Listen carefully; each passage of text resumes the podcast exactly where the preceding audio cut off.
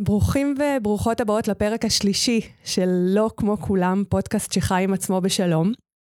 הפעם נדבר על נושא שלשתינו מעולם לא יצא לחוות, להיות גבר. Mm. זה קצת חורק אפילו להגיד את זה, כי זה בדיוק כמו להיות אישה, למרות שפשוט נולדנו לזה. נראה שכדי לזכות בתואר הזה צריך לעבוד עם הוראות הפעלה ולעמוד בסט ציפיות חברתיות די ברור. אבל מכיוון שכבר סיכמנו שכאן לא כמו כולם, החלטנו כבר בשלב מוקדם כזה להשאיר את הציפיות לכריות, ולהזמין לכאן אורח שיכניס אותנו בסוד העניינים הגבריים.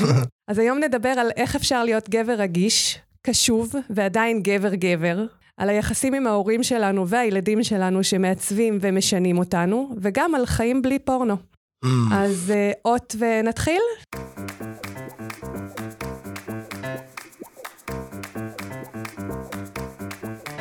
היי דנה. היי מורן. היום אנחנו מארחות לשיחה שמאוד מעניינת אותנו את שרון כהן, מורה ומרצה למערכות יחסים מודעות, מטפל משפחתי וזוגי. היי שרון. מעניינים. דיברת לפני רגע על זה שזה בחירה מוזרה להביא אותך כן, לשיחה על גבריות. כן, לא, שאמרתם שאני, אה, היא על גבריות והזמנתם אותי, אז זה שעשע אותי בתור התחלה. למה? אה, אמרנו גבר. כן, גבר סבבה, ברמת האיברים אז כן. אני אספר קצת על עצמי כדי, הרקע הוא, הוא די חשוב אפרופו גברים. אני גדלתי ברמלה, בגטו ברמלה, במרחב מאוד פטריארכלי, ושכונה שבה חצי ערבים חצי יהודים וגם היהודים הם, הם השורשים שלהם ערביים אני אומר לילדים שלי אני ערבי. הערבים שגדלו בתוניס נולדו בתוניס אז כאילו ערבית זה תרבות זה לא דת. ובתרבות ערבית אה, גבר זה משהו מסוים ואישה זה משהו מסוים אני גדלתי עם אמא שהייתה בבית כל החיים אבא עבד. והוא הביא פרנסה כי זה היה חשוב. ואני גדלתי לתוך זה ומתוך זה המשכתי הייתי שחקן כדורגל זה היה החיים שלי עד גיל 25 זה היה הייעוד שלי המקצוע שלי החיים שלי. הייתי שוער בנבחרת ישראל, נבחרת הנערים, זה עולם מאוד גברי, עולם הכדורגל. הייתי שוער בליגת העל, הייתי שוער בבני יהודה, ומאוד מהר פרשתי נפשית. פרשתי פיזית אחרי ארבע שנים, אבל פרשתי נפשית זה אומר ש... שהפסקתי לרצות את זה. כי בדיעבד הבנתי שהנפש שלי מאוד עדינה. במשך ארבע שנים עשית את זה למרות שסבלת. כן.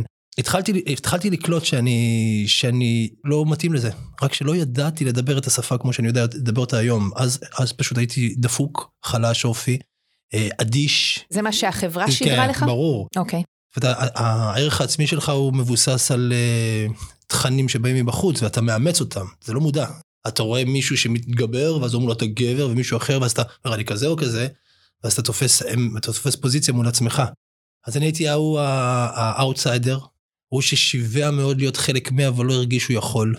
כי, כי היה פער בין, בין מה שכביכול רציתי כדי להיות חלק מקבוצה ולהרגיש שייך, לבין ה... היום אני אגיד את המילים האלה, אז לא אמרתי את המילים, הנשמה שלי לא, לא הסכימה ל, ל, להיות בשקר, בקיצור. הייתי בתוך חדר הלבשה, מה שנקרא, לא חשוב שמות, אבל uh, שחקנים בגיל שלי 20-21 התחילו להיות כוכבים בארץ, והתחילו שאני ראיתי מהצד מאבקים, וכאילו הוא חבר בחדר הלבשה, ואז אני קולט איך הוא מלכלך עליו מאחורי הגב, והוא מלכלך על זה מאחורי הגב, והם מחייכים אחד לשני, ואמרתי, רגע, כמה צ... אני לא רוצה להגיד הצביעות, כי זה נשמע לשון הרע, אבל כמה חוסר אמת יש במרחב הזה, ולא יכולתי לשאת את זה. אז לא יכולתי, לא, לא יכולתי לשתף פעולה עם הקודים האלה. ומה שיוצא שאם אתה לא משתף פעולה, אתה נהיה בחוץ. וכשאתה נהיה בחוץ, אז קל מאוד להאשים אותך. אני הייתי שוער, ואז היה מאוד קל, כי אם הפסדים, אז היו מלכלכים עליי, והייתי רואה או בפרצוף שלי, הקטע הוא שהמבוגרים, המאמנים, אנשי הצוות, נורא רצו את ההצלחה שלי, כי הייתי שוער מבטיח, הייתי שוער נבחרת ישראל, הייתי כאילו הבטחה. גם מבחינה כלכלית היה שווה להם שוער צעיר יהיה לאורך שנים, היו מושגים כאלה, אני, העסקה הטובה עשו. היית מוצר. הייתי מוצר, בדיוק, הייתי מוצר. ו... והם נורא רצו את ההצלחה שלי המבוגרים, רק שהאינטליגנציה הרגשית שלהם הייתה לא מי יודע מה גבוהה. אז הם היו, רצו לכוון אותי, כמו שלצערי מורים, הורים רוצים לכוון את הילדים שלהם להיות חזקים, אז היו צועקים עליהם. עכשיו צועקים עליהם בקטע חזק אותם. נגיד באמצע האימון והייתי, נגיד נכנסתי גול, והיו אומרים לי, אני זוכר את זה, אמרו לי, צעק עליו על המגן. צעק עליו, אתה שוער, צעק עליו. והייתי אומר לעצמי בלב, למה לצעוק עליו? הוא לא עשה בכוונה. עכשיו, אין מצב שאתה אומר את זה למישהו כזה, כאילו, שתי, אתה בחוויה שלך, עוד שנייה צריך סטירה, כאילו, מה אתה, ילדה עם קוקיות, אז כדי להימנע מלקבל את המשוב הזה, אז אתה בולע. ואז על פניו, וזה הקטע הכי מטורף בסיפור הזה, היום אני מבין כל כך אנשים שהם אדישים. על פניו נתפסתי כאדיש. היו אומרים לי, אתה כזה אדיש? והיו, והיו מדברים ביניהם, הוא, הוא, הוא אדיש, הוא אדיש. הם, רצו שאני אגיב, שהאנרגיה שלהם תדבק בי.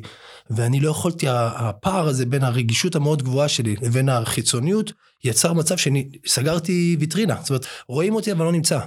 ואז היו מאשימים אותי באדישות, ואני זוכר שהייתי אומר, איזה אדיש, על מה אתם מדברים בתוכי? אני, אני, אני רוצה לבכות. אני כל הזמן רציתי לבכות, כל הזמן הייתי על כזה של לבכות. עכשיו, אתה לא, איך, איפה תבכה? אז הייתי נוסע הביתה באוטו ובוכה באוטו. והייתי כועס על עצמי שאני בוכה באוטו, עכשיו יש לי עוד במות, אז כאילו זה, זה עדיין פוגש אותי, הייתי כועס על עצמי שאני, שאני בוכה, כאילו מה אתה כועס? השפה שהם דיברו הפכה להיות השפה הפנימית שלי. זה אומר שבאיזושהי תקופה בעצם מצאת את עצמך בין מין בין, בין עולמות? אז לא ידעתי את המונחים, אז לא ראיתי את זה ככה, לא היה לי, לא לי זום אאוט מספיק רחב לראות תמונה, אבל אז פשוט חוויתי חוויה שאני אפס, שאני דפוק, שאני הורס לעצמי את החיים. זאת אומרת, מישהו נתן לי מתנה, גם אמרו לי את זה, אתה קיבלת מתנה, אתה שוער ראשון, תנצל את זה, אחר כך אם לא יזרקו אותך לכלבים. וככל שהאחריות הייתה יותר גבוהה, ככה החוסר מסוגלות שלי היה יותר גדול. עכשיו, שתביני, יש פה קהל, יש פה עשרות אלפים, יש פה, עזבי את החוויה האישית, יש פה גם עשרות אלפים של אנשים שה... פעולה קטנה שלי משפיעה על המצב רוח שלהם. אם אני מקבל גול, עצובים, אם אני מציל גול, שמחים, זאת אומרת, אני אחראי גם על נפשות של אחרים, לא מספיק שקשה לי להחזיק את המצב הרוח שלי, אני צריך להחזיק גם של אחרים.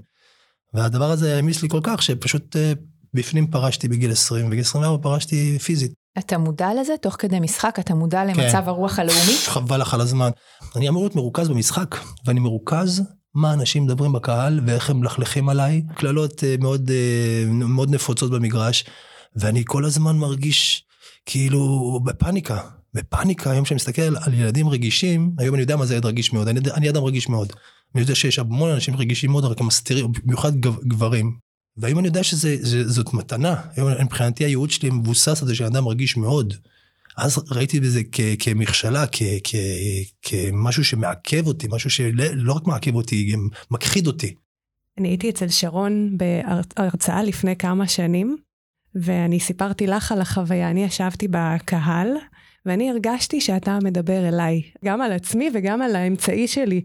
ואני רוצה רגע לשאול אותך, אתה מדבר פה על הסללה מאוד ברורה בחברה מאוד uh, פטריארכלית. איך היום, כהורה, אנחנו uh, מסלילים את הילדים בכיוון שאנחנו רוצים שהם ידעו לחוות רגשות שלא יגידו להם מגיל צעיר, אתה בוכה כמו ילדה קטנה, מה אתה בוכה, תהיה גבר, אני כאימא לילדה ולבנים, מאוד חשוב לי לשים אותם בקו שווה, לא מראש לתת להם את מה שאתה כן. חווית ולקח לך זמן והבנת שזו לא הדרך. איך היום אנחנו mm. עושים את זה אחרת?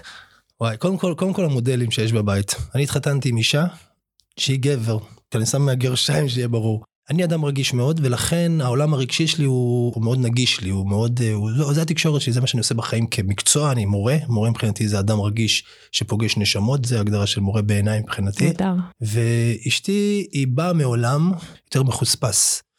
אם אני, אם אני אסתכל על זה מהצד של האור, אז היא, יש לה עמוד שדרה יותר חזק. ונקרא לזה באנרגיה גברית זכרית, כי מבחינתי זכר נקבה זה אנרגיה. על פניו זה, זה גוף, כאילו גבר, אישה, איברים, אבל זה לא, זה רק הקליפה החיצונית של הדבר, יש גוף ויש נשמה. ונשמה, יותר נכון נפש, יש לה מרכיבים זכריים ונקביים. ככה גם את המודל של אשתי, היא היותר אה, עם עמוד שדרה, היא היותר מקבלת החלטות, היא יותר אה, אה, יודעת לעמוד מול הדף של אנרגיה אגרסיבית סביבה. אז בבית שלנו יש את המודל הזה, שהוא אחר, שהוא שונה. ואפרופו אל תבכה או כן תבכה, מבחינתי בבית, אני הבאתי את השפה הרגשית, אשתי הביאה את השפה הפרקטית, ובבית שלנו לבכות זה, זה עוצמה. אנשים שבוכים, יש בזה עוצמה. ומאחר וזה השפה ביני לבין אשתי, אז הילדים סופגים את זה. אני תוהה. כן. 24-25 שנים גדלת במגרשי כדורגל, עם איזשהו דימוי וארגז כלים. איך מפתחים את העולם וואו. של אדם רגיש מאוד, מאיפה אתה מביא mm, בכלל וואו, את קצה החוץ. ככה, בוא, בוא נתחיל טיפונת אפרופו מודלים בבית. אבא שלי היה גבר, אבל הוא היה אדם רגיש מאוד. הוא על פניו היה מאוד, כאילו, היה לו, הוא היה איש שמן גדול, אז היה לו רובי. אבל לא זה חדיר מאוד, כי ראיתי את אבא שלי עם דמעות הרבה מאוד פעמים, על סף דמעות, מאוד מדבר רגשות. ו, וה, אז זה הבסיס שלי. במשך שנים, אני זוכר, הייתי רב עם אבא שלי, מה זה רב איתו? מוציא עליו את התסכול שלי, על זה שבגללו אני חלש. אני זוכר שיחות, אני חלש כמוך. אנשים רגישים מאוד, יש להם נטייה גם להיות מרצים. אבא שלי אדם מרצה, בגלל שהוא אדם רגיש מאוד. אדם רגיש מאוד בילדות שלו באופן לא מודע, זיהה שהוא צריך אהבה, ואהבה היא מותנית. זאת אומרת, אם אתה משנה את הרצון שלך ומלא את הרצון שלי, אז אני אתן לך אהבה. ואבא שלי באופן לא מודע, פיתח את המסוגלות לתת לאנשים את מה שצריכים מבחינה רגשית. עכשיו זה הפך אותו באדם מאוד מאוד טוב, אבל מרצה, זאת אומרת, הוא ויתר על עצמו. ו... ואני זוכר שהייתי כועס עליו מאוד, כי אני מאוד מאוד דומה לו. והיה אומר לי משפטים קטנים כאלה. הוא אומר לי, זה אני. תהיה מישהו אחר אם אתה רוצה, זה אני. איזה יופי. הייתי מטריף, זה מטריף אותי. כי רציתי שהוא יהיה מודל בשבילי, רציתי שהוא יהיה מודל לגבר בשבילי, כי אני חלש בעולם שלי. בעולם הכדורגל, כן? ו- ואתה חלש, כי אני רואה אותך איך אתה מדבר בטלפון עם אנשים מסוימים, לא חשוב שמות. הוא רצה שלום, אני ראיתי איזה חולשה. ולקח לי שנים, הרבה שנים. בשל... בגיל 30 בערך התחלתי להיות מורה. שם הבנתי ש... ש... שזו המתנה הכי גדולה שלי. זאת אומרת, זה מה שהופך אותי ל... למאוד מוערך על ידי הסביבה, במיוחד הילדים. אז לקח לי זמן. אז המודל שגדלתי איתו בבית היה אבא רגיש מאוד, שנאלץ להיות גבר. עכשיו, לא ידעתי שזה רגיש, ראיתי בזה חלש. עולם המושגים שלי היה רגישות שווה חולשה. כי זה העולם שחייתי אז. ואני מבחינתי האבולוציה שלו. אני לקחתי את המתנה שלו, אה, והפכתי אותה ליהלום. כאילו, זה היה שבר זכוכית חסר ערך במשך שנים, והיום זה יהלום נוצץ. אימא שלך בתמונה? אימא שלי, אימא שלי זה סיפור מאוד אה, מיוחד. אימא שלי כנראה, אני, לא, אני מכיר את הסיפור שלה בילדות, אבל היא נתקעה רגשית בת חמש. והיא הפכה להיות קורבן מאוד גדול של החיים בחוויה שלה. היא הייתה חסרת שביעות רצון באופן פתולוגי מהעולם. זאת אומרת, אסור היה להיות שמח לידה. ואבא שלי, שהיה אדם בפוטנציאל שלו מאוד שמח, רצה, לא יודע אם הגורל, לא יודע איך... הנשמה שלו בחרה אותה, ואני בתור ילד, אבל לא רק אני, גם אחים שלי, הסתכלנו על זה וניסו להבין מה הוא עושה איתה. והיום אני יודע משהו אחר לגמרי, היום אני יודע שהיא המתנה הכי גדולה של כולנו. עכשיו זה נשמע הזוי, אבל uh, לוקח שנים להפנים את זה. Uh, דווקא האנשים הכי מורכבים בחיים שלך, עם המורים הכי גדולים שלך, אני ידעתי את הסיפור האמיתי של אמא שלי, וזה מה שהפך אותי למאוד מאוד חומל. אני, העשר שנים האחרונות שאני הייתי עסוק בלאהוב אותה. זאת אומרת, כאילו לקחתי לי פרויקט, לשכנע אותה שהיא ילדה אהובה. זה מה שעשיתי עשר שנים, ניסיתי לטפטף לה שהיא אהובה. אה, אז, אימא, אז בהספד כתבתי שיש שני סוגים של מורים. יש מורה שמלמד אותך מה נכון, ויש מורה שגורם לך להגיע לנכון בתוכך. אבא שלי היה מורה מהצד הראשון, ההוא שדרך מודל איך להיות אנשים טובים, ואימא שלי אילצה אותי למצוא את האהבה בתוכי בזכות היעדר האהבה שלה. ובזכות ההזדקקות שלי לאהבה, אז לי, הייתי חייב למצוא. אז חפרתי בתוכי. ובזכותה אני יודע היום אהבה באופן כזה שאני מלמד אהבה.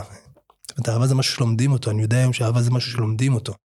פעם חשבתי שבזכות אבא שלי, היום אני יודע שבזכותה אני האדם הזה, ואני מאוד שמח שאני האדם הזה, אני מאוד מבסוט ממי שאני. הצלחת בעשור האחרון? היא חלחל אליה משהו מהדבר הזה? כן. עוד פעם, זה לא שהיא הפכה להיות בן אדם אחר, אבל כן, אני אתן לך דוגמה מה זה הצלחה. נגיד במשך שנים הייתי אומר לה, נחבק יא עג'י, אני אוהב אותך אימא, אני אוהב אותך אימא, אני אוהב אותך אימא, היא אומרת, יש לי מספיק, יש לי מספיק, כאילו, עזוב אותי, תפסוק אותי, יש לי מספיק, נגיד אחרי שלוש שנים היא עצרה והיא יצאה נחבק. נגיד, כזה. אז זה המון. או שהייתי מלטף אותה, הייתי עושה מז'ה, יז'ה, אתה דוחפת אותי, והייתי מלטף אותה, יז'ה, יז'ה, עד שפעם אחת היא השאירה את היד שלי על היד שלה, וכאילו, כמו ילדה קטנה שכאילו לא מתייחסת, אבל זה בסדר לה. אז זה מבחינתי הישג אדיר. ו... ופעם אחת אמרתי לה משהו על אה, אלוהים, אז היא אמרה לי משפט שאני, זה משפט כאילו מטורף בשבילי. אומרת לי, אני כל כך, אני בערבית, אומרת לי, אני כל כך שמחה שהבן שלי חף מן אללה. שיש לך אלוהים בפנים. עכשיו, זה לא יחף מן אללה חיצוני, זה לא דתי. זה אני כל כך שמחה שיש בך אלוהים. אמרתי, בוא'נה, בתוך הבן אדם הזה יש מישהו רוחני. כאילו, אמא שלי הייתה פלקטית, היא הייתה... נם, אין מי לדבר, לא היה תקשורת. פתאום היא מדברת על אלוהים, כאילו קלטתי שיש בפנים בן אדם. הרגשות שלה כל כך היו כאובים שהייתה חייבת את החומות האלה. פגשתי אותה מעבר לחומות כל הזמן. אתה דיברת בהתחלה על, על החוויה שלך בכדורגל, שחשבו שאתה אדיש, אבל היה לך איזשהו קיר זכוכית. בדיוק, בדיוק, בדיוק. זאת אומרת, זה, זה, זה ממנה, לגמרי. והרגישות מאבא? כן, כן, וואי, לא ראיתי את החיבור הזה, כן. כן. אמא שלי לא הייתה אדישה, היא הייתה כבויה. כבויה כאילו, כל הזמן מבט כזה של אה, לא טוב, לא טוב. אבל היום אני יודע שמישהו אומר לך לא טוב, לא טוב, לא טוב, אני אומר לך, תשכנע אותי שטוב, תשכנע אותי שטוב. זה כמו ילדים בכיתה. היום שאני רואה ילדים קוצנים, בעייתיים, מופרעים, כל המושגים החיצוניים, הקליפתיים האלה, אני יודע שבפנים יש מישהו שמשווע שישכנעו אותו שהוא אהוב. נגיד הצינים, הילדים הצינים, היום אני יודע שציניות זה זעקה למישהו שישכנע אותם שרגש זה לא כואב. ציני זה אדם שיש לו לב נורא גדול, הוא גדל, הוא נולד עם נשמה ענקית, הוא, הוא רגיש מאוד, ובאופן לא מודע, כשהוא הוציא רגש, שם מישהו זלזל ברגש. כמו, תפסיק לפחות, נו די מספיק, עוף, נו. ואז נוצרת התניה עמוקה, לא מודעת. רגש שווה כאב. ואז אתה יוצא לעולם ואתה מפחד מלחוות כאב, אז אתה נמנע מרגשות. ואז אם יש חס ושלום מישהו שמציע איזה רגש, ניחוח של רגש, יאללה, מה אתה כוסת, דפדף אחרי, מה זה אומר? אני כל כך מפחד מהתת מודע שלי שמאיים עליי שרגש מגיע, שאני מפחד מהכאב אז אני עודף אותו מעליי. אז היום שאני פוגש ילדים שהם ציניים, דוקרנים, כאלה, אני יודע שבפנים יש נשמה נורא נורא רגישה, שמשוועת שמישהו ישכנע אותה שהוא אהוב. הנה, זו, זה מה שאימא שלי לימדה אותי. היום אנשים, אני רואה אנשים קוצנים, אני יודע שיש להם צורך מאוד מאוד גדול באהבה. אז איך בעצם אפשר לבסס, אם זה אבהות, אם זה הוראה גברית, שהיא בלי אגרסיביות? Mm. איך אנחנו עושים את זה? כדי שהילדים שלנו יצאו לחברה ולא יהיה להם את הפחד הזה שרגש כן. זה פגיעות. Mm. הכל, בעיניי הכל מתחיל בתוכנו. זאת אומרת, העולם החיצוני הוא, הוא השתקפות של העולם הפנימי. זאת אומרת, אם אני רוצה לתקשר החוצה, לא משנה מול מי, הילדים שלי, תלמידים שלי, חברים שלי, אשתי, לא חשוב מול מי. אני רוצה לתקשר אה, תקשורת שהיא רגשית, רצוי מאוד שאני אהיה בקשר עם הרגשות שלי, ומה זה אומר. נגיד אני, כשאני, כשאני בוכה, אני שמח, זה נשמע הזוי. אבל אני אומר, הנה, נגעתי באמת. וכשאתה מתיר לעצמך להיות בקשר עם הרגשות שלך, כל הרגשות, גם כעס, נדבר בהמשך על אה, מה זה אומר כעס, ואיך, ואיך הופכים כעס למשהו שהוא חיובי. אז כשאני, כשאני מתיר לעצמי להיות בקשר עם הרגשות שלי, אז אני יודע להכיר את החוויה. ואם אני יודע להכיר את החוויה של עצב, לדוגמה, אז כשאני פוגש עצב של מישהו אחר, אני לא רק שלא מרגיש מאוים, כי אני יודע לשהות את זה עם עצמי, אז אני מבין מה הוא מרגיש, ואז יש אמפתיה. ויש יש אמפתיה עוברת בבלוטוס. זאת אומרת, כדי להגיע למצב שיש תקשורת רגשית עם הסביבה, ולא משנה באיזה מרחב, אתה קודם כל חייב להיות בקשר עם הרגשות בתוכך. אבל בוא נספר רגע מה זה בלוטוס רגשי. בלוטוס זה, זה מושג, זה מטאפורה שהשתמשתי בה בכיתה לפני הרבה מאוד שנים, כשהבנתי שזה היה רגע, רגע ממש מכונן, שבו קלטתי שהילדים קולטים אם אני משקר או לא. עכשיו, זה לא שקר של הכוס בצבע צהוב, זה שקר רגשי. זאת אומרת, נכנסתי לכיתה, והייתי נגיד במצב רוח לא טוב, וקלטתי שהם נעלמים לי, אנרגטית. הילדים בכיתה אין תקשורת, לא מחוברים. ואז קלטתי שהם קולטים שאני נמצא בכאילו אני משחק אותם הכל בסדר, אבל בפנים אני כבוי. ואז קלטתי שהם מזהים את מה אני חושב ומרגיש באמת. ואז הבנתי שאני מתקשר איתם בכלל בתדר. ואז אמרתי, איך אני אסביר להם את זה? מה זה המילה תדר? אמרתי, וואלה, אז התחילה הבלוטוסים, התחיל טלפונים. ואז אמרתי להם, כמו שיש בלוטוס בטלפון, נחצתי לכפתור, הנה עבר השיר, אותו דבר, אנחנו מתקשרים בבלוטוס, בלוטוס רגשי. אני רוצה לדבר רגע על, על ילדים ציניים. דיברת על זה קודם, או על ילדים שהם צועקים נורא, תראו אותי, אבל לא בלשון של תראו אותי, אלא ממקום של אמ, אני, אני צריך שמישהו יוכיח לי אחרת. איך, איך ניגשים לזה? וואו. אז קודם כל, כצעד ראשון, אני משנה פה את הבלוטוס. מה זאת אומרת? כדי ש... נגיד בטלפון, כדי שהסטטיק ומנהל יעברו אלייך, קודם כל אני צריך למצוא את, ה, את האפליקציה אצלי בטלפון, נכון? אני צריך ללחוץ על כפתורים אצלי, ורק אז זה מגיע אלייך, ואז את לוחצת כפתור ומקבלת. אז מה זה אומר ללחוץ על כפתורים אצלי? זה לפני שאני פונה אל הילד, אני בודק איזו פרשנות מחשבתית ולכן גם רגשית, איזו פרשנות עכשיו אני אפרש אותו, לדוגמה, נגיד עכשיו אני רואה ילד בכיתה שאומר, אה, סתום את הפה שלך, קרא לך, נגיד. אם אני מפרש אותו כילד מגעיל, חוצפן, כפוי טובה, נודניק, כל מיני מושגים כאלה, אני קורא לזה להחזיק את המצלמה מהצד של החושך, אז הוא, לא משנה מה אני אגיד לו, הוא שומע את זה. הוא שומע את הפרשנות האמיתית שמתחוללת בתוכי. ואם אני רוצה ליצור איתו תקשורת, אני קודם כל בודק איך אני, מש... אני מחזיק את המצלמה מהצד של האור. נגיד אם הוא עכשיו ככה, נגיד במה שאמרתי מקודם, סתום את הפה שלך וזה, אני עובר לחמלה, לאמפתיה וחמלה. אני אומר לעצמי, הוא זקוק לאהבה, הוא לא, הוא מרגיש שלא אוהבים אותו. זה לא קשור אליי, הוא בא עם זה. מאז שהוא היה קטן הוא גילה שמתייחסים אליו רק כשהוא עושה משהו אגרסיבי. זאת הדרך היחידה, לא להישאר שקוף. ואם אני רואה את כל התמונה ופוגש את המקום הזה בתוכי קודם כל, אני מכיר את המקום שאני זקוק לאהבה, אני מכיר את המקום שאני עושה לפעמים לאשתי, מה קרה? נה נה נה נה, או שאני זוכר את עצמי בכיתה בתור ילד עושה את הפעולות הכי אגרסיביות כדי אחר כך שולחים אותי למנהל ולא לא הייתי מבין למה כועסים עליי. ברגע שאני מפגיש את החוויה הזאת עם עצמי, כי מה שאני רואה בחוץ קיים בתוכי קודם כל. ואם אני דן את עצמי לכף, זאת אומרת אני חומל את עצמי, אני, אני לא שופט את עצמי לחומרה אלא לזכות, אז באופן טבעי אני יכול לתקשר עם הילד ברמה הזאת. ומה שקורה בתקשורת היא קודם כל רגשית, זאת אומרת כשאני משנה את התפיסה, וזה מה שאני עושה, 18 שנה אני מורה, 18 שנה אני עושה את אותה פעולה. מחזיק את המצלמה מהצד של האור. בא לי ילד כזה, אני, קשה לי איתו, אני אומר לעצמי, עדיין לא שמת את איפה הצד של האור, איפה הצד של האור, הנה, תתמקם, fuck, תפסת, זהו, עכשיו תקשר איתו. כל עוד לא שמתי שם, אין לי מה לתקשר איתו. לא משנה מה אני אגיד לו. אני יכול להגיד את המילים הכי מדויקות בעולם, הכי, ספר הכי מדויק בעולם, זה לא יגיע אליו. להפך, הוא ישמע את האמת. מה האמת? אתה מגעיל אותי, אתה חוצפן, אתה כפוי טובה, והוא מכיר את זה. עכשיו הוא פיתח מנגנון שאומר, אתה מתייחס אליי ככה, אגב זאת האמת, אתה צודק, אז תקבל את זה בפרצוף חזרה. הייתי רוצה לשאול על הטכנולוגיה הזאת של לראות את הדברים דרך האור, על הבלוטות הרגשי, בזוגיות. כי אנחנו מדברים על תדר נשי, תדר גברי. בטח, אוקיי. אני בתור ילדה גדלתי בבית עם אימא ואבא, שניהם מתפקדים, אבל אבא חי רחוק מהארץ, זאת אומרת, הייתה כאן אימא, היה חסר פה גבר, ואני פיתחתי ביצים לצד הביציות, נקרא לזה ככה. ובמערכות יחסים, הרבה פעמים איפה שקשה לי, אני לוקחת את האנרגיה הגברית. ככה. מדהים. זה מה ששומר עליי, זה מה, ש... זה מה ששם אותי באיזשהו יתרון, נגיד. ואני מסתכלת על זה קצת בתור אנלוגיה אפילו לחברה. יש יתרון אדיר לאנרגיה הגברית בתמונה החברתית הכוללת, ולא בטוח שזה לטובת כולנו. ואני שואלת שוב, ב, בתוך זוגיות, איך אנחנו מצליחים לשמור את הגם וגם של כל אחד מאיתנו, אבל לתקשר על איזשהו תדר שכל אחד יכול להיות באמת הוא, בלי שיפוט, בלי להביא את, ה, את השנאה הזאת הקטנה, את הקטנוניות הזאת. אה, בעיניי זוגיות זה המרחב הכי מרתק. אקסיומה בעיניי באתי לעולם הזה להתפתח. באנו לפה לטפס מדרגות רוחניות רגשיות בתוכנו, כמו משחק מחשב. ואיך משחק מחשב עובד? יש לך אתגרים, יש לך במפרים, יש לך כאלה שנותנים לך מכות בדרך, אתה צריך לעקוף את זה, ואתה מקבל מכה, אתה יורד מדרגה, אבל זה מחזק אותך, לא, לא, ואז אתה צריך לעלות מדרגות. מי הם אותם מרחבים שאמורים לחזק את השרירים שלנו, שרירי ההתפתחות? מערכות היחסים שלנו. מערכות היחסים בחיים שלי הם המאמני הכושר האולטימטיביים להתפתחות שלי.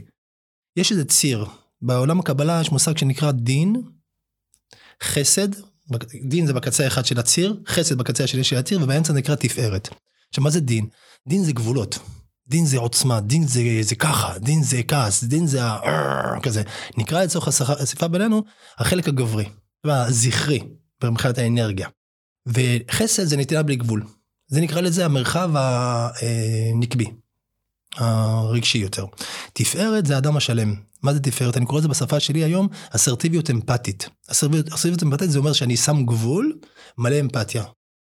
והתפקיד של כולנו, כל אחד נולד עם פוטנציאל נשמתי על, על הציר, אין פה טוב ורע, אין טוב ורע, אין דין זה רע, טוב, אין דבר כזה, זה מצב.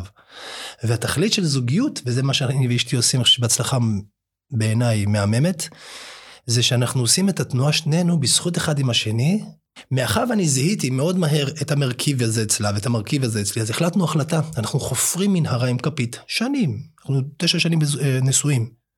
עם כפית לכיוון האמצע, היא לכיוון האמצע תפארת ואני לכיוון האמצע תפארת. איך? על ידי זה שאנחנו נעזרים באחר כמודל.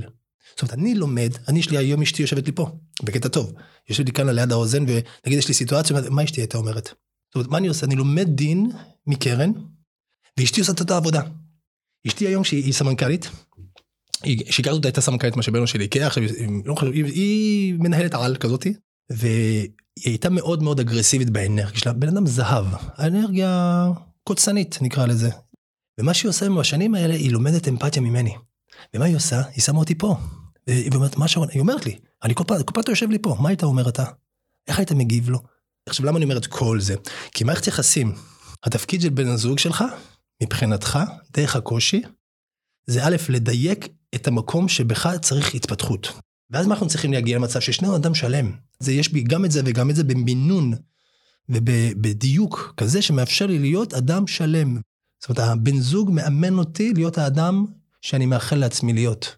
אז זכרי ונקבי זה שני מודלים שמלמדים אחד את השני. היא באה מקצה, אני באתי מקצה ושלנו לכיוון האמצע. המטרה היא ששנינו נהיה מודל לילדים שלנו, שאנשים שהם קצת יותר קרובים למקום שגם הזכרי וגם הנקבי בהם נמצאים בסוג של איזון. אני חוזרת רגע לתיאור שלך מתחילת השיחה שלנו, דיברת על זה שכשהבנת שאתה איש רגיש מאוד, יצאת אה, למסע עם אה, חרבות שלופות, נכון? דיברת על זה. בשנות ה-20, כן. כן. נשמע לי כמו איזה, במרכאות אני שם את זה, סוג של יציאה מהארון. חד משמעית. ל, אה, ל, לעולם משלך, שבו אתה עצמך. משמעית.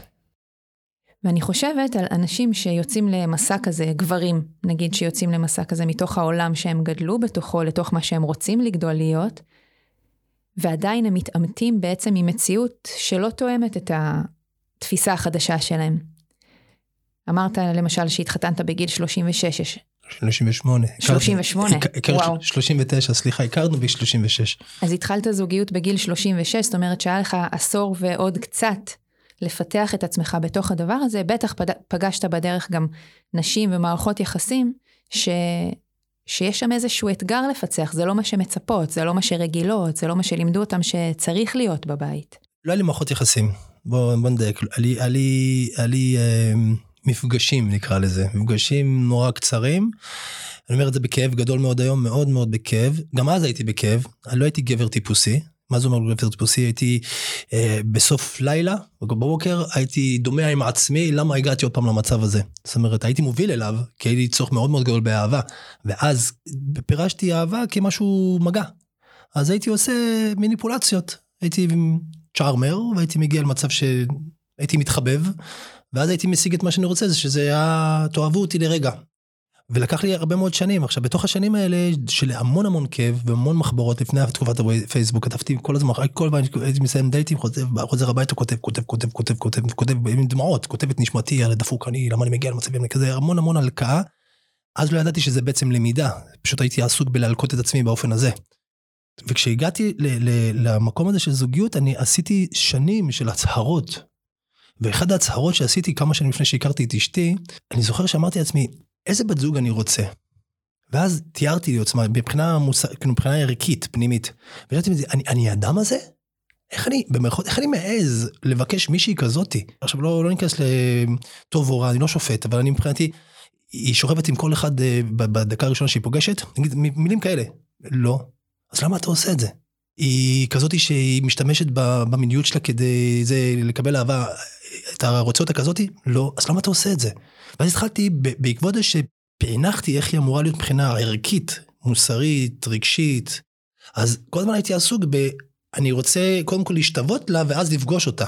אימנתי את עצמי להיות הבן זוג שאני מאחל לבת שלי שיהיה לה. שזה התהליך שעברתי. לקח לי איזה עשר שנים עד שהתחתנתי מהרגע הזה. אבל היום גם אני יודע ש, ששנים זה, זה, אי אפשר ללמוד בלי לחוות. תרתי משמע, רחבות עם ב' ות', ט', כאילו, לצערי.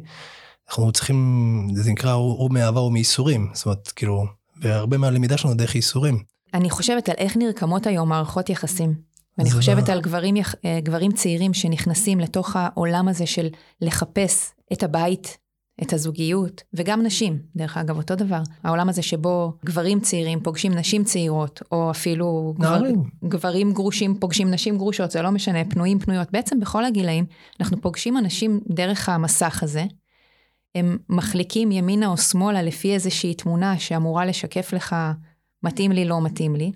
אתה יצרת, אתה דיברת על זה שיצרת על עצמך איזשהו מודל שהוא שלם למה שהיית רוצה בזוגיות. והיום אני תוהה איך בכלל בעולם כל כך דיגיטלי, שטחי, מהיר, איך מגיעים לרבדים האלה. וואו, אחד הדברים שאני מכוון אליהם זה ללמד אהבה. עכשיו, ללמד אהבה זה לא פוצי מוצי, אהבה זה לא גבר אישה, אהבה זה, זה להבין את הדבר העמוק הזה. ואחד הענפים של הדבר, של העץ הזה, זה, זה זוגיות. אז מבחינתי צריך ללמד, חייבים ללמד ילדים מגיל מאוד מאוד צעיר מה זאת אהבה. ו- וללמד אותם זה, זה לא להטיף להם, ללמד אותם זה קודם כל להיות מודל של אדם שמתפתח בכיוון הזה.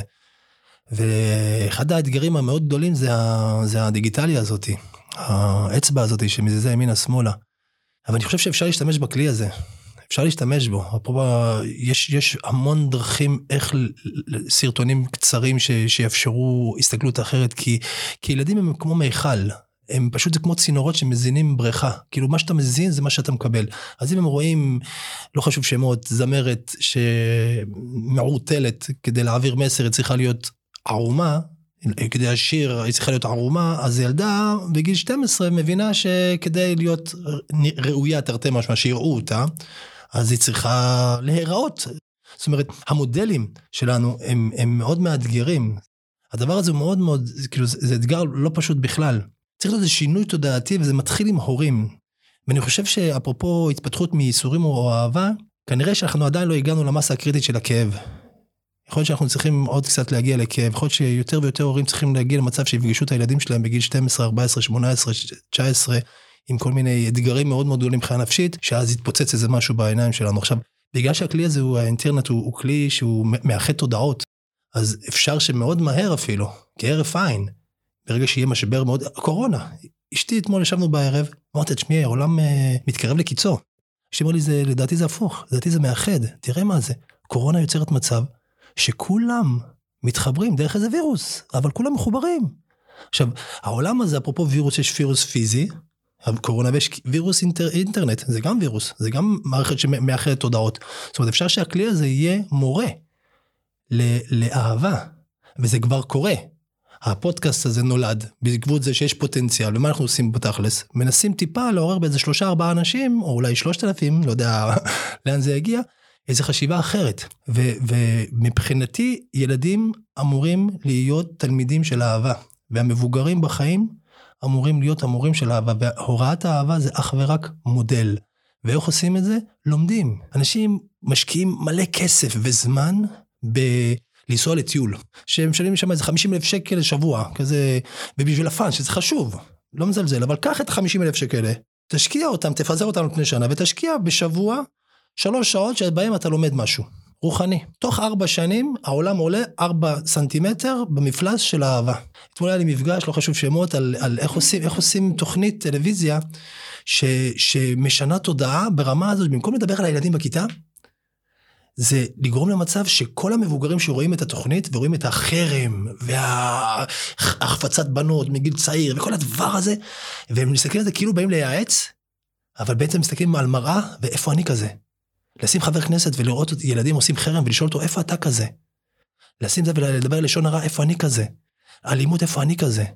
במקום להיות עסוק בלחנך את הילדים, לחנך את הילד שבתוכי, לגדל אותי, ולסמוך על זה שהבלוטוס שלי, כשהוא ישתנה, כל המרחב שלי משתנה. זאת אומרת, שינוי עולמי מתחילים בשינוי עולמי. זה שורש ההבנות. האדם הוא יצור מתפתח, וההשפעה שלו על הסביבה אך ורק על ידי שינוי פנימי. מה אנחנו עושים? בדיוק להפך. אני בסדר, אתה לא בסדר. וקחי את זה לתוך הבית, בזוגיות. אנשים באים לטיפול זוגי, מה הם עושים בדרך כלל? מבקשים גורם שלישי שישכנע את הגורם ההוא שהוא טועה. שהוא טועה. אתה נותן להם דקה לדבר, שבע, חצי שעה, ואז אתה מחזיר את זה חזרה אליהם, אוקיי, איפה העבודה שלך? לא בביקורת. איפה העבודה שלך? זה חזרה למגרש כדורגל שחיפשו אשמים. בדיוק. מבחינתי הווירוס, הקורונה הכי קטלני, לפני שבוע עשיתי איזה הרצאה ודיברנו על מישהו אמר שם על מישהו עשה, אמרו קורונה, אמרתי תקשיב אותו, הקורונה הכי קטלני, הכי קטלני, בכלל לא מודעים אליו, זה רגשות אשמה. מערכות יחסים, הווירוס הכי קטלני בקשר זה רגשות אשמה. למה אתה לא מנהל? והשני חווה כאב, הכאב הופך לכעס, ואנחנו עסוקים בלראות את השלילי, מה זה האשמה? שלילי, שלילי, שלילי, שלילי, אני מאשים, אתה מאשים אותי. והעולם הזה, זה הווירוס הכי קטלני. וברגע שאנשים יתחילו להיות מודע ל passive aggressive שהם עושים כל הזמן, טיפה, 2% יורידו את המפלס, 2% יוריד מפלס האושר בעולם הזה. זה, זה נורא, זה מדיד, אני רואה את הקשר עם אשתי. באנו מקיצוניות מאוד מאוד מאוד מאוד שונים, המון קושי בתוך הקשר, אבל החלטה מאוד ברורה. אני ביום שהתחתנו, היה לי החלטה מאוד ברורה. אמרתי לה, by hook או by crook, אנחנו פה לא מתגרשים. הייתי שלוש שנים בזוגיות איתה, היה לי תיק, נשבע לך, תיק פיזי, ליד, אמיתי, ליד הדלת. פיזי, תיק ליד הדלת, או באוטו. למה? לא מתאים לי, הולך. חוזר אחרי שבוע, אבל לא משנה. כל הזמן היה לי מפלט. לא יכולתי לשאת את הדבר הזה. הרמתי בלוקים, בטון, ואמרתי עכשיו זה אנחנו. וברוך השם הדבר הזה, ברגע שאתה מבין שזה, ואתה מבין איפה העבודה, זה תמיד אני. לא נעים לה איפה אני. אני אומר תמיד אשתי צודקת. מה זה אומר אשתי תמיד צודקת? זה לא אשתי שאני מפחד ממנה. זה אשתי תמיד, זה אומר שבכל פעם שיש לה חוסר שביעות רצון למשהו שקשור בקשר איתי, משהו בי לא מדויק. זה נורא פשוט. משהו בי לא מדויק. וזה לקיחת אחריות. דיברת על לקיחת אחריות ועל המקום שלנו אה, בלקיחת אחריות על החברה, והייתי מאוד רוצה להגיע אה, לדיבור על פורנו, שדיברנו שאתה כאן לגמרי לא כולם. אני לא מכירה הרבה גברים שהולכים, כותבים, הולכים לתוכנית טלוויזיה, מדברים על זה שהם מפסיקים לצרוך פורנו. הפסיקו, כן. אני, אני אגיד מאיפה זה התחיל, אפרופו רגשות, שזה חייב לגעת במשהו רגשי. הייתה פעם תוכנית טלוויזיה לפני הרבה שנים, אה, נקרא אה, סוף שבוע פרוע עם לואי ת'רו, בערוץ 8, בכבלים, לפני המון המון שנים. והבחור הזה בחור מדהים, מדהים, בחור צעיר בריטי, זה BBC או משהו כזה, והכישרון האדיר שלו זה שהוא לא שיפוטי. הוא אין לו גרגיר של באנרגיה, בבלוטות' אפס שיפוטיות, ואז הוא כל סוף שבוע מגיע למקום אחר של אנשים קיצוניים, כאילו פעם אחת התוכנית הוא הגיע למתנחלים בקריית ארבע, נגיד. הוא, הוא אמר קיצוניים והוא עשה גרשיים, כן. אתם לא רואים. כן, כן, קיצוניים במובן של כאילו... אה, מרכאות. לא, לא, לא שגרתיים. לא כמו כולם. לא כמו כולם, בדיוק. ומה שהיה מדהים, בכל פעם שהוא פגש קבוצה כזאת, או זוג, או כת, או whatever, שלא קבוצה, לא חשוב, הוא שאל אותם שאלות נקיות משיפוטיות, וזה יוציא מהם אמת מדויקת, וזה עזר לנו להיות אמפתיים לקיצוני. ובאחת התוכניות, הוא התארח מאחורי הקלעים של אה, אתר פורנו, ומראים שם את, את הבחור הזה, ואיך הוא הגיע לזה, וכל מיני, מאחורי הקלעים, ובאחד הסשנים היו שם בהפסקה, הפסקת עבודה, יושבות שם איזה שש נשים צעירות, זה כאילו 22, 19, לא יודע, לא, אבל הגיל הזה, שיעני הוא חוקי, ילדות, תכלס, מדהים אותי שמדברים על זה. היא בת 17 וחצי או בת 18 וחצי? כי 18 וחצי מותר, 17 וחצי זה לפי החוק, ואימא שלכם ילדה בת, ילדה. אבל נשאר רגע בסיפור, היו שם שש נשים כוכבות פורנו על פניו, והוא שאל אותם שאלות. שאל אותם הכי נקי, שאל אותם איך הגעתם לזה? לא, לא, איך הגעתם, איך, איך הגעתם, מסקרן אותי, אני סקרן. ואז המיקרופון עבר, אחת מהן אמרה, אה, אה, אני אוהבת את זה, אה, זה טוב לי, זה נעים לי, אני חופשייה, אוקיי, עברה לשנייה, אני סטודנטית, זה כסף קל, אני גם ככה עושה את זה, אני ניפומנית, מה, שהגבר היה רוצה לשמוע, מה שהתרבות שהיא גדלה בה, ואז, הרביעית או החמישית, הוא הגיע למישהי, זה היה רגע מכונן בשבילי, זה שינה לי את החיים, זה ושינה לי את כל הווייז. היא הסתכלה על המצלמה, היא לא הסתכלה עליו, היא הסתכלה לתוך המצלמה, ואז היא דיברה למצלמה, אמרה, אבא, והיא אמרה באנגלית, אבא, תראה לאן הגעתי בגללך. וזהו. וזזנו לקטע אחר, וזה היה פאף. זה הרגע שקלטתי, אמרתי, בואנה, זה מטורף. כל הבנות האחרות אמרו משהו, הרגשתי שזה לא אותנטי, כאילו, זה היה מגניבה, מגניבה, מגניבה. והיה לה רגע של אמת. והבנתי, הבנתי איך נשים אני אגיד רובן, כי כשכתבתי את הפוסט, היו הרבה מאוד מאחורי הקלעים שתקפו אותי, לא תקפו אותי באמת, זה לא, אני, זה הכאיב להם. יש קול אחר בכל הסיפור הזה, זה מאוד מורכב. כן, ברור שזה מורכב, כי זה מפגיש אותם עם ה... מה, אתה שופט אותי? נגיד גברים כזה, מה זה, וכתב, והיא אמרה שם שזה מרצונה, היא, מה אתה עכשיו עושה, כאילו כזה. ואני מבחינתי, זה, זהו, חתך לי. יש שם סייף כזה, חתך, עד לרגע זה ומרגע זה. ושם הבנתי שמי שמגיע לעולם הזה, ולא משנה אם זה עולם של פורנו, או זנות, או סתם להיות האיש ששוכבת עם כולם. הבחור, יש כזה תמיד בתיכון, ותמיד יש את ה... אני זוכר את זה, אני זוכר את זה, היום שאני מסתכל על זה בדיעבד, בואנה, הייתי שותף לאונס. עכשיו, זה לא אונס פיזי, לא עשיתי פעולה אגרסיבית פיזית, אבל הייתי שותף לניצול רגשי של צורך עמוק של מישהו באהבה, בשייכות, וה... משהו שם בילדות התעוות לו, של מה זה אהבה. ועכשיו, מאז כבר הכרתי אנשים מהמעגלים הקרובים ששיתפו אותי בחוויות הפנימיות שלהם, ושמעתי עוד סיפורים. בחורה שחוותה מול אבא שלה... תקיפות מיניות. כן, שזה כבר לא, זה לא תקיפה, זה, זה מערכת יחסים מינית לאורך שנים. וואו. זהו, בדיוק. עכשיו, תחשבי על ילדה, לפני שהפכתי אותה, ביום אני בכלל, וזה מטורף בעיניי, על ילדה ש, שכל מה שהיא רוצה זה רק אהבה. ובאיזשהו שלב, מישהו שם עושה לה משהו במוח, במרכאות, ואומר לה, אהבה שווה גוף. ולא רק גוף, גוף שאת עושה פעולה שמישהו אחר יהיה לו איזה, ואז את טובה, ואז את ראויה. ואז כל המערכת הפנימית שלה הופכת להיות כזאת שאני רוצה אהבה, איך אני עושה את זה? גבר שמתעסק מין, מין, מין, מין, מין, מה שאומר, אני זקוק לאהבה, זקוק לאהבה, ואני לא יודע איך, והכלי היחיד שאני מכיר זה גוף. וגיליתי שהגוף שלי משרת את הצורך שלי באהבה, למרות שזה רגעי וזה, אבל לא אכפת לי. אז אני אקח את הסם הזה, סמים. יש ירידה מאוד גדולה. אחר כך עוד פעם עלייה, ועוד פעם, פוטנציאל, אולי, אולי הפעם, אולי הפעם, אולי הפעם, וזה כל פעם כמו סמים, כמו סמים, העושר המיוחל. ומאז שראיתי את הקטע הזה עם הפורנו, הבנתי שגם כשאני רואה נשים, ש... ואני עכשיו לקחתי את זה קיצוני, אני קצת קיצוני, עוד פעם, בעיניי לא קיצוני, בעיניי זה צריך להיות ככה, אני אומר קיצוני כדי לעזור לאנשים לא להיבהל, לא, לא לחוות אנטגוניזם, אבל בעיניי כל, כל, אני רואה אה, עיתון את, אה, חמותי מנויה על אה, מנטה, ותמיד בשעה רואים איזה מישהי, שהיא תמיד עושה את התנועה הזאת שעל גבול ה... כן, מזמינה איזה... כאילו, אני אומר, אני אומר לחמות, כאילו, אני לא רוצה שזה יהיה בבית. כאילו, אני לא רוצה שזה יהיה בבית, כי הילדה שלי רואה, הילדה שלי בת שמונה, אז מה היא תופסת? שבחורה, תמיד זה בחורה, תמיד זה בחורה שעושה תנועה כזאתי, אני לא רואים את הבא, זו תנועה פציינית כביכול, מאוד uh, חלושה, מבקשת תשומת לב על ידי אלמנט מיני, בין אם זה כתביעה או גוף חצי ערום. לדעתי מי שהפך את הגוף שלו כאובייקט, לא משנה בין אם זה אקטים פיזיים או ויזואליה, או אפילו רק אנרגיה פתיינית, באיזשהו שלב בילדות נוצר שם איזה טוויסט במוח, שצורך באהבה מתלבש על זה מיניות. או שהיא קיבלה את זה כמודל, אמא, אבא, דודה, סבתא, מודלים של הערצה, או שהיא חוותה את זה ברמה או פיזית קיצונית, או ברמה אנרגטית. יכול להיות אפילו מספיק שדוד במרחב הסתכל עליה, והיא הייתה בת 10, 11, 12, התחילה לפתח שם איזשהו מרכיבים שנקראים מיניים, זאת אומרת קצת התעגלות של הגוף, איזשהו התחלה של הורמונים שמעבירים אותה ממצב של ילדה לאישה בשלב הזה. הגבר באופן לא מודע שלח אליה אנרגיה מינית, זה לא מודע. ואז מה היא קלטה באופן לא מודע? היא באה עם אנרגיה, אני רוצה אהבה. הצד השני משדר לי, אני רואה אותך. אבל איך הוא רואה אותי? מה האנרגיה בבלוטוס? מינית. עכשיו, היא לא יודעת מה זה מינית. אבל היא אומרת, הוא מסתכל לי על הטוסיק. והוא אוהב אותי כשהוא רואה אותי, אז אני לא שקופה. אז מה זה אומר שהטוסיק שווה, אני אהובה. אה, מגניב. זה קרה לי בגיל 25, 6, 7, 8, 9, הדבר הזה שהיה לי את הטוויסט. התחלתי לראות לבבות מאחרי ציצי, זאת אומרת, ראיתי, בהתחלה הייתי רואה, לא הייתי בחורה, הייתי רואה ציצים. הייתי רואה ציצים, ראיתי תחת, הייתי כאילו, תחת ציצים מגניב. איך היא נראית, אחר כך להסתכל על זה. כאילו זה מיני, מיני. בהמי, היצר הבהמי. התחלתי לקלוט שכל פעם שזה קורה, אני מגיע לתהום יותר גדול אחרי שזה קורה. כאילו אני בדיכאון עם עצמי, זה דפוק אני, יש הרבה מאוד אשמה בתוך הסיפור הזה.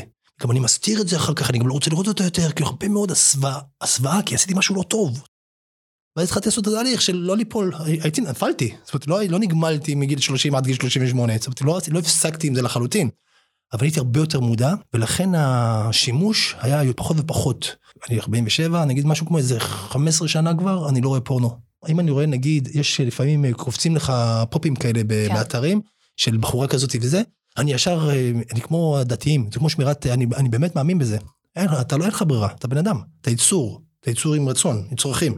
אז כדי להימנע, זה כמו אם את רוצה להיגמל מגלוטן, אל תכניסי, אל, תש, אל תשבי בתוך מאפייה. כאילו, רבאק, אתה רוצה להיגמל, תעשה תהליך של ניתוק. ועם הזמן, וזה מדהים, כשאתה עושה עבודה, אני לא יודע, אם עשית גמילה ממשהו פעם, אני עשיתי כל מיני גמילות, וכשהגעתי למצב שלי, הצלחתי להיגמל, אז התת מודע שלי הגיע למצב שהוא יצר סינפסה של גועל. הגעת למצב שאתה חייב להיגעל, כמו אח שלי נגמלת מסיגריות, אז הוא... מכירה את זה בסיגריות. יופי. אז מכירה את החוויה שאת נגעלת כבר, זה, לא, זה כבר לא ש... זה אדיש, זה חייב להיגעל מזה. כי אתה צריך overshooting כדי להגיע לאיזשהו איזון אחרי כמה שנים. אז אני, כשאני רואה את זה, אני מרגיש אונס. זה לא שאני נמשך לזה ואני נמנע, זה, אני חייב להרגיש גועל לדבר הזה. ואיך אתה עושה את זה? אתה מספר לעצמך סיפור. ואני באמת באמת מאמין לסיפור הזה. כל עולם הפורנו הזה זה ניצול אכזרי של צרכים של ילדות נערות לאהבה. והעולם הזה מנצל את זה בשביל למלא צרכים של, של, של, של חוסר מודעות של מה זאת באמת אהבה. אני חושבת על זה מנקודת המבט של אה, שיחות אה, חבריות, עם, יש לי הרבה חברים בנים, בני זוג אה, לאורך השנים. זה כאילו, יש מין איזה קונצנזוס שזה בסדר, זה מותר, זה שם, לבן אדם יש צרכים. זה, זה עצוב בעיניי. אני, זה עצוב בעיניי. כי אוקיי, יש לך צרכים, יש לך גם, אני, לפעמים יש לי גם נגיד אם אני רואה שיש לך טלפון שהוא יותר שווה משלי, אז הצורך שלי זה, כאילו, זה יותר טוב משלי. אז כאילו בעולם הזה אני אקח לך אותו, ואם לא תסכים, יש לי שתי סתירות. כאילו מה הבעיה? יש לי צורך. כי אתה יכול, כי אתה כי, חזק. כן, זה מותר. הנפש היא מתחלקת לשתיים, יש נפש בהמית ויש נפש אלוקית. שזה פענוח מדהים, לפני איזה 15 שנה שמעתי את זה וזה מלווה אותי מאוד. יש נפש בהמית, זה הצרכים הכי ראשונים שלנו. זה המין, אוכל, הישרדות. לכולנו יש את זה, זה הבסיס שלנו. אבל אנחנו יצור מתפתח. התכלית, אפרופו התפתחות כאקסיומה, אנחנו באנו לזה לעבור מנפש בהמית ולפתח את הנפש האלוקית. מה זה נפש אלוקית? אהבה. אני במילים שלי, כן, זה לא, אני, זה, זה כבר השפה שאני משתמש בה. אהבה, נתינה, ראיית האחר, אמפתיה, חמלה, כל הדברים שכולנו יודעים שזה נכון ורצוי לעולם טוב יותר, כולנו יודעים את זה. לא מתכחשים לנפש הבהמית. נגיד, אני אתן לך דוגמא, אנחנו פתחנו, אז בוא ניקח עד הסוף. נגיד, את כל הפנטזיות שלי אני, אני מקשיב עם אשתי. המרחב עם אשתי זה המרחב שכל המאוויים שקשורים למיניות, ויש להם מקום, הם עונג, אנחנו צריכים להתענג בעולם הזה. נכון. יש לזה מקום, להפך, אנחנו חייבים להתענג, הכי להתענג. זאת אומרת, את כל הפנטזיות שלי, ויש לי, אני בן אדם, אני בן אדם, אני בן אדם יצרי. עם אשתי. אז, אז הנפש הבהמית, יש לתת לה מקום. יש. איפה שאתה מרגיש, איך אתה יודע אגב? אם אתה מרגיש, בוא נעשה את זה הכי, כשאני מנסה להגיד לתלמידים שלי, כשיותר גדולים, נערים, או חברים שלי, אתה חברים זה אחיינים שלי, כאילו, אנשים שחיים איתי, סביבי, צעירים שמתפתחים. אני תמיד שואל את השאלה הכי הכי פשוטה, אחותך, אחותך, זאת אחותך, איך אתה רוצה שיתייחסו אליה? והייתי מדבר, זו אחותך, תחשוב רגע, זו אחותך, שנייה, תחשוב שנייה, זו אחותך. היא לא בשר, זה לא בשר, יש שם נשמה בפנים. אז אחד, אחד, אחד האמצעים, אחד הכלים לעזור למישהו להיות אמפתי למקום הזה, שאלת אותך, האם אחותך, אחותך, או הבת שלך אם אתה אבא, היית, איך היית רוצה שיתייחסו אליה כשהיא בנקודת זמן הזאתי? מצאת אותה עכשיו ערומה במיטה, וזו אחותך. איך היית רוצה שהחבר שלך שרואה אותה עכשיו יתייחס אליה? ישתמש בזה נגדה? ינצל את זה, או שיכסה אותה ויבדוק איתה מה, מה קרה שהגיע למצב הזה. איך היית רוצה שיתייחסו לאחותך? ככה תתייחס לבנות לידך. זה המדד. עכשיו זה נורא קשה, כי מה הנפש הבהמית אומרת? היא בועטת בזה. יאללה יאללה, זה היא, זה היא מה אכפת לך, מה יש לך? זה הנפש הבהמית, לא, לא, לא, אני חייבת, אני חייבת. אבל מה אנחנו עושים כל החיים? במאבק, בקטע טוב. זאת אומרת, עבודה. תעצור שנייה, אני מבין שאת צריכה משהו. אבל זה מתאים ברגע שיש התחלה של סינפסה חדשה במוח, יש מצב של אחותי, רגע, אפילו שהוא עצר לשנייה, כבר זרענו זרע, שאולי עוד עשר שנים יהיה שינוי. אתה נמצא עם בחורה בדייט, דייט ראשון. תבדוק כל הזמן אם אתה עכשיו נמצא, באיך אני מוציא ממנה משהו, או איך אני נותן לה משהו. אם אתה תקפיד רק להסתכל על זה, אני מבטיח לך שהדייט הזה יעבור למדרגה יותר גבוהה שאתה רוצה שזה יהיה שם. אם אתה תהיה עסוק ב... אז יכול להיות שתקבל את מה שאתה רוצה על פניו. אבל אתה לא תקבל את מה שאתה רוצה באמת. מה שאתה רוצה באמת זה אהבה. אז דיברנו על חיים מאחורי חלון זכוכית, ולצאת אל האור, לצאת אל העולם ולמצוא את עצמנו כמו שאנחנו שם. דיברנו על מודלים, האנשים שנותנים לנו מודלים ללמוד מהם, ואנשים שמאלצים אותנו ללכת ללמוד מתוך עצמנו ולשאוב מה... לחצוב את הבאר בתוך עצמנו. דיברנו על אנרגיות שכריות ואנרגיות נקביות, דיברנו על זה שאנחנו גם וגם, ועל זה שאנחנו צריכים למצוא את ה... דרך לחיות את הגם וגם, כדי להיות שלמים כל אחד עם עצמו ולא להשלים זה את זה. דיברנו על אחריות אישית לעצמנו ולחברה שלנו, דיברנו על זה ששינוי עולמי מגיע מתוך שינוי עולמי הפנימי, ודיברנו על לראות את האדם שמולנו, לשאול מה היינו עושים אילו זה היה אדם שיקר לליבנו, ועל זה שאם נצליח להוריד 2% מהלקיחה, מהשנאה, מהקטנוניות, להעביר את המצלמה ככה לצד של האור, נצליח להעלות ב-2% את מפלס האושר בעולם. חד משמעית. שרון, תודה רבה. תודה רבה לכם. תודה גדולה. כיף גדול ממש. אז מי שרוצה לשמוע עוד ובטוח רוצים, איפה פוגשים אותך, איפה מוצאים אותך? שרון כל משמעות. אה, זה מהות, המהות של המשמעות. אז יש גם דף פייסבוק, יש ביוטיוב, בערוץ יוטיוב, יש שם עשרות רבות של קטעים, מחמש דקות עד שעתיים, אפשר תוך כדי ריצה או באוטו או כל כאלה. יש אה, בלוג שנקרא מורי משמעות, סיפורים של מורה בכיתה, זה ב, אפשר לכתוב בגוגל, זה באקסנט, בוויינט. ויש הרצאות שהן מסתובבות בכל הארץ, אפשר לעקוב בפייסבוק ולראות, ויש ד, דף שהוא אתר שנקרא התחדשות, שנקרא גם כן משמעות. אפשר להיכנס לרשימת תפוצה ונקבל אחת לכמה זמן תכנים. מילת המפתח היא כאן משמעות. משמעות, כן, זה... לנו הייתה המון משמעות היום. תודה. תודה, גם לי. אנחנו מזכירות לכם שיש לנו קבוצת פייסבוק דנדשה בשם לא כמו כולם הפודקאסט. אנחנו מזמינות אתכם להצטרף אליה וגם להיחשף לכל הפרקים שעולים, וכמובן להתעדכן מי האורחים הבאים שלנו, לשאול שאלות שנוכל לשאול אותם בעת הראיון, וכמובן גם לשאול אותנו שאלות, או להגיב, או לספר, נשמח מאוד להכיר אתכם שם. ועד הפעם הבאה, תזכרו שלחיות עם עצמנו בשלום זה יותר טוב מ... עיסוי רקמות עמוק.